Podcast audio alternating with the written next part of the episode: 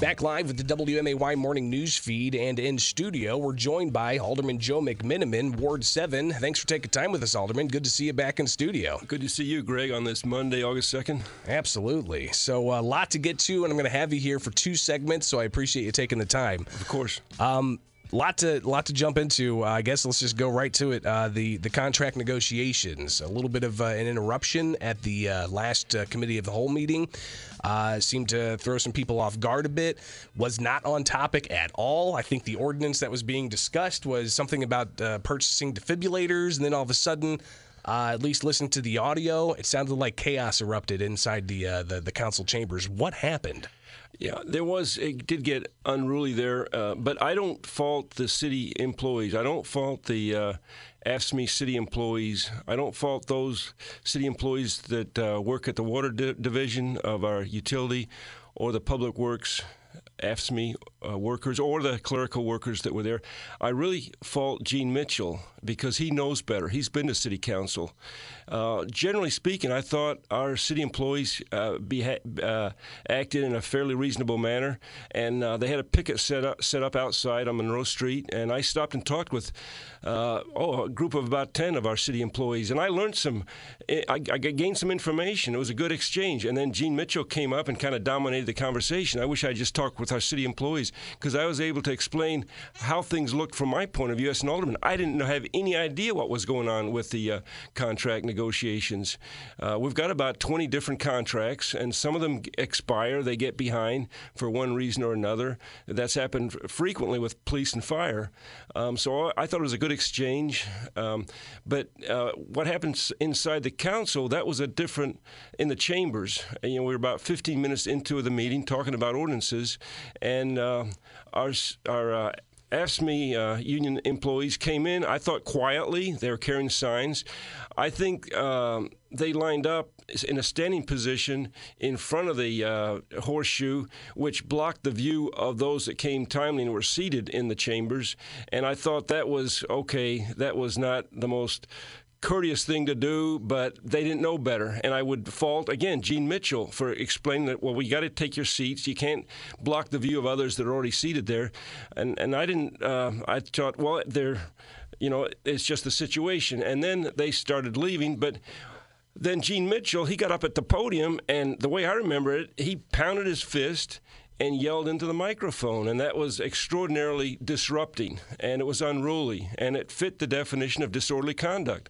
So I thought, um, and maybe the word arrest wouldn't be appropriate. You know, you can have a citation to appear for a, a, a Class C misdemeanor, which is a maximum $1,500 uh, uh, fine, and I think that would be appropriate for uh, uh, Gene Gene Mitchell, and he's got to learn. He knows he's been to the council. He knows that there's a segment called, you know, citizen request to to present their ideas to the council. It takes place at a certain period of time. We have routinely uh, constituents that will sit there for two hours waiting their turn easily, and they don't barge in, uh, you know, and just talk whenever they want to talk. Well, and I've even seen instances as well of uh, individuals who do want to address making a request. Can I address the council up front instead of having to wait two or three hours, depending on what the subject matter is? Um, but that didn't happen. Uh, it, w- it was an interruption of the of the proceedings. That's correct. And there's also this idea you don't negotiate in public. And I, I, I thought this was kind of a negotiation in public. And so, you know, we, we uh, as aldermen, once the negotiations start, we're, we're supposed to stay quiet. You have one representative that talks on your behalf. I, I think their first sit down is um, this week. You know, we all respect our public uh, works employees and uh, the water division employees. They did work through the pandemic, but lots of folks work through the pandemic, whether you go to the grocery store, to the hospital. Um, and so we all paid a price. Uh, it wasn't exclusive to one group or another. And you know, as a 30-year veteran, I know what it's like to go off, you know, for uh, a year and miss your son's high school graduation and be away from your family. And uh, you know, you pay a price in any profession, any occupation, any type of work that you have.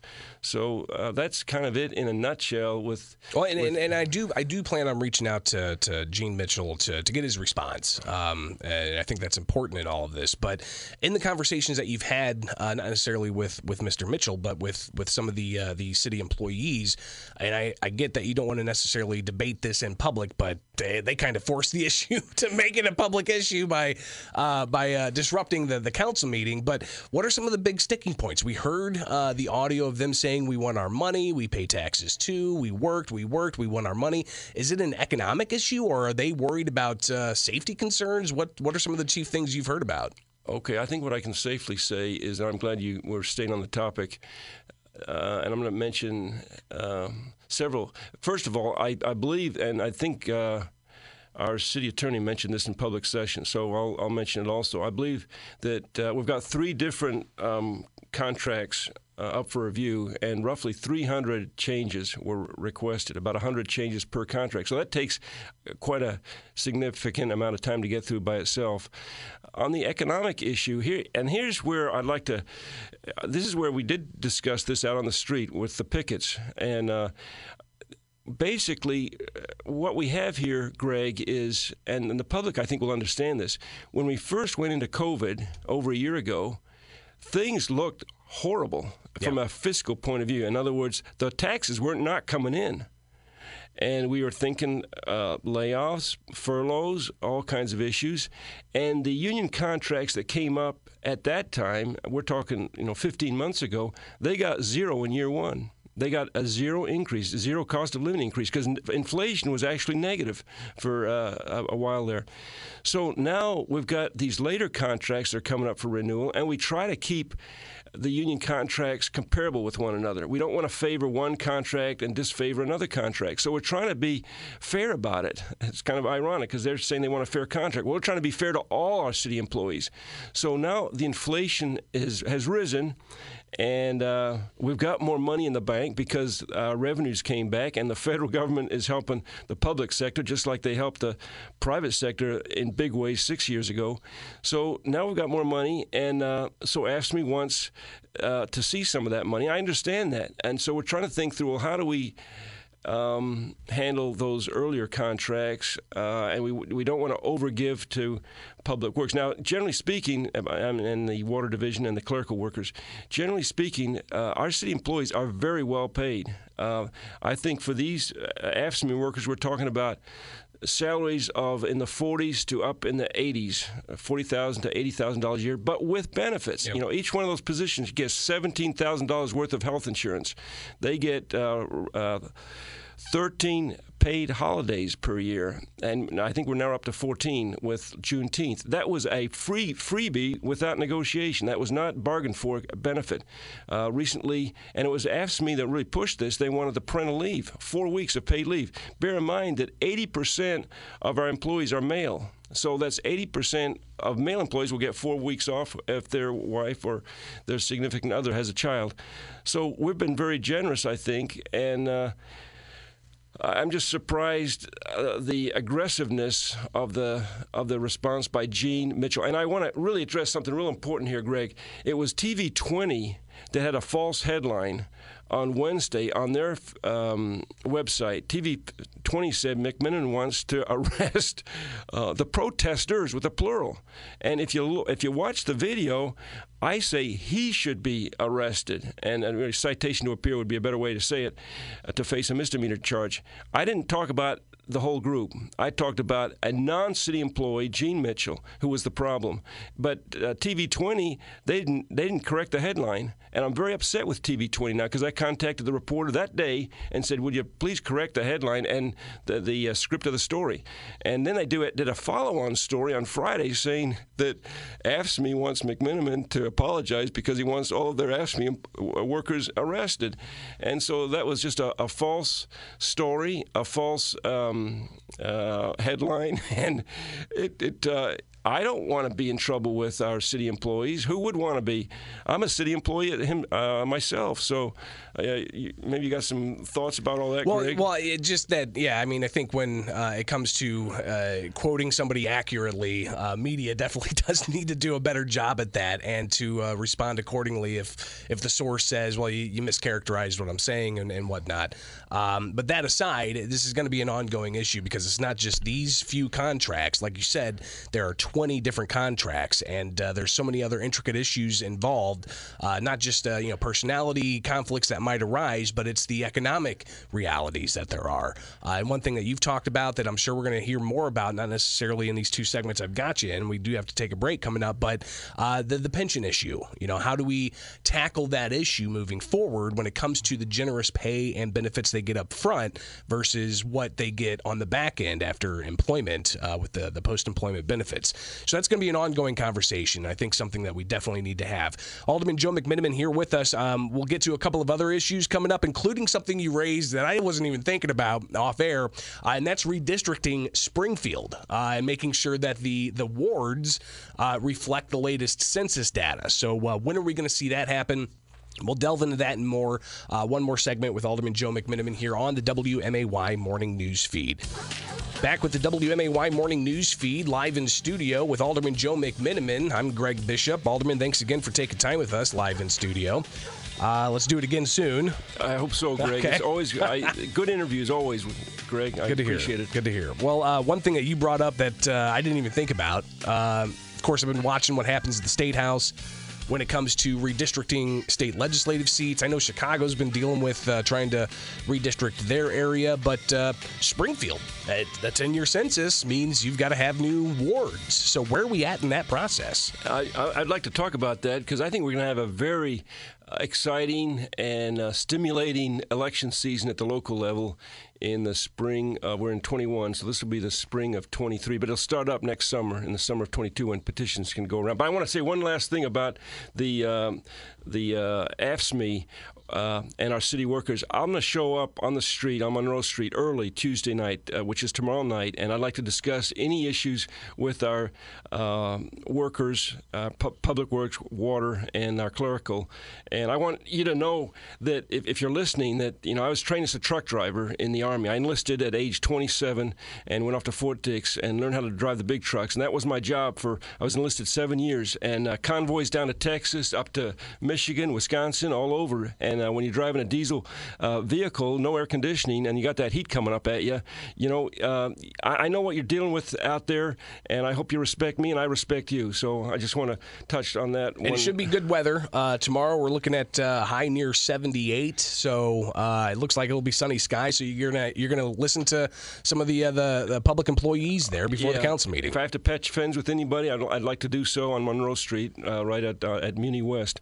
Uh, getting back to the, the local- Redistricting, redistricting, You know, that ward can be, seats. That can be as exciting at the city level as it is at the state level and the, and the federal level. We don't have the, the congressional districts remapped yet either. No, we don't. Uh, just because census data is not fully out yet, Not and that's supposed to come out, I think, sometime either later this month or next month, and then that's going to kick in.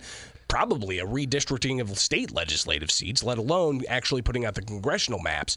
So, is that information going to be um, what you guys ultimately use to redistrict Springfield wards? Greg, you're the first uh, media person I've talked with about this, and I haven't talked with any alderman about it. I haven't talked about it with the mayor. I know what happened ten, uh, you know, roughly by now, uh, yeah, roughly ten years ago when we last redrew drew the maps. I think Mayor Houston got with the uh, the county clerk's office, Joe Aiello at the time, and they drew, redrew the maps. And the, after the maps get redrawn, and you try to, ach- I mean, we're also under the federal consent decree still, so they have to uh, make sure that the federal court decision is honored, uh, particularly in wards two and three. Uh, and there's some, you know. Um, uh, it's not completely. It's there's some gray matter there. You know, it's not a precise formula how you uh, incorporate minority population into the districts. But uh, yeah, it's going to be exciting because it's going to be lots of races. Greg, at the let's go around the, the uh, Ward One. I think Redpath will either go again or maybe go for mayor. Uh, in Ward Two, you've got uh, Sean Gregory. Uh, he had a very close race. Yep. In Ward 2, you can win with 500 votes. I mean, anyone has a shot there.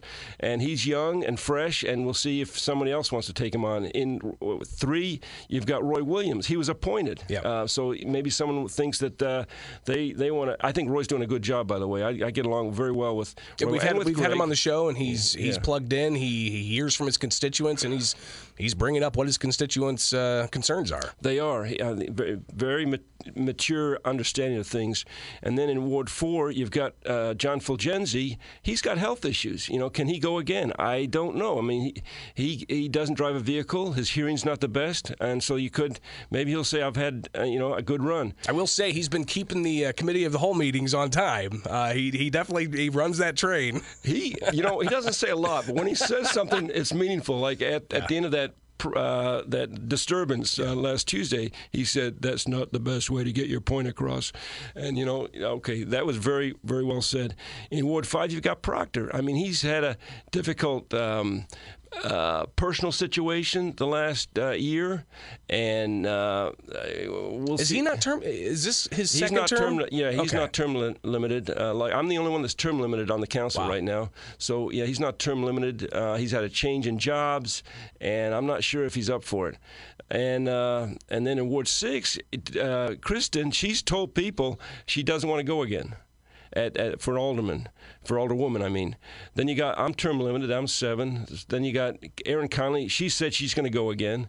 In Ward Nine, you got Donelan. Uh, in the past, people thought he'd run for mayor. Um, I think he's got a big campaign account. I think he's kind of backing off some of that point of view. Then you got Hanauer, and Hanauer, he's in again. But again, I would say, Greg, uh, you got three on the horseshoe that are thinking about running for mayor. You got Redpath, and you got, um, and then on the horseshoe, of course, you got Langfelder, and then you got uh, Hanauer, and I think Donelan will back off. Then you got Mahoney out there.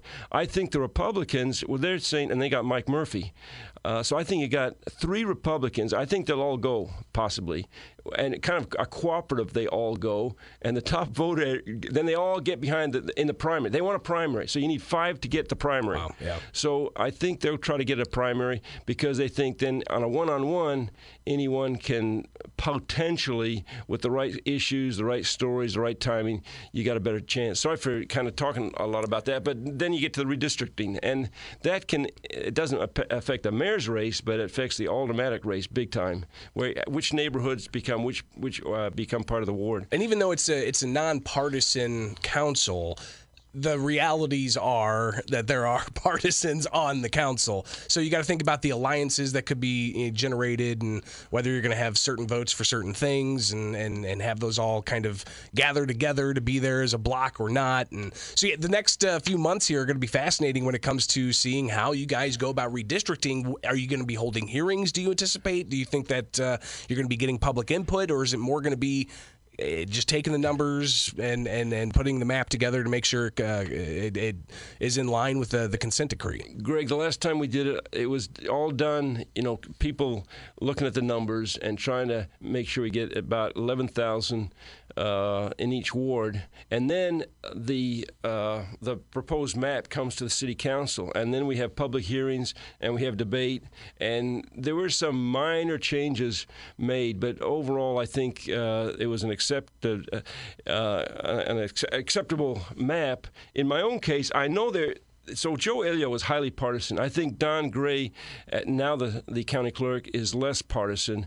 But it sure seemed to me like they thought that they were going to um, hurt. I'm the only. I would say truly nonpartisan alderman because I take no money, contributions, endorsements from the political parties. I kind of I'm a, I do it by myself, and that's on purpose. Uh, And I- also, you don't take money from the unions. uh, yeah, I don't take money from any entities that bring ordinances to the city council, and I'd like to have some other aldermen like that on the council. And by the way, if you're listening and you're thinking of running, contact me. And if you wanted to have that point of view, there's an organization called Springfield Watchdog Group, and they'll put up to five thousand dollars into any uh, candidate's campaign fund that wants to run on that basis. Uh, you know, put the general interest ahead of the special interest, so you don't take money from the developers, the contractors, etc. So um, that's out there. I hope now, and uh, call me. Uh, my uh, call 787-2297, 787-2297. If you're thinking about running for alderman, and you want some help, and you want some organizational ideas. So, so we're kind of getting off topic now, redistricting, but um, this is all kind Well, of well, we're gonna connected. have to we're gonna have to talk more about this in the future because we're plumb out of time, and I've got uh, several other guests lined up this hour. So Alderman Joe McMenamin, greatly appreciate him coming in. Uh, always a good time, and uh, we'll talk about redistricting in the future. We'll talk about pensions in the future. Legislature. Uh, we'll also have to talk about infrastructure uh, spending and uh, federal funds as well. Uh, Alderman, thank you so much for taking Please time. with invite me back, Greg. No one knows city council like you do. Continually, I hear people say, "I heard it on City Council Roundup." Yep. You know, they they that's their show. They want to they want to stay informed, and they do stay informed with the Council Roundup. every Wednesday right here on WMAY, the council roundup. Actually, the council meeting is this week postponed, Good right? point. So show So, up on yeah. yeah uh, Wednesday night. Uh, you know, AFSCME workers. Um, So yeah, it's Wednesday night, not Tuesday yeah, night. It's not tomorrow night. Okay, so Wednesday night actually it's, it's still nice, sunny skies with a high of 80.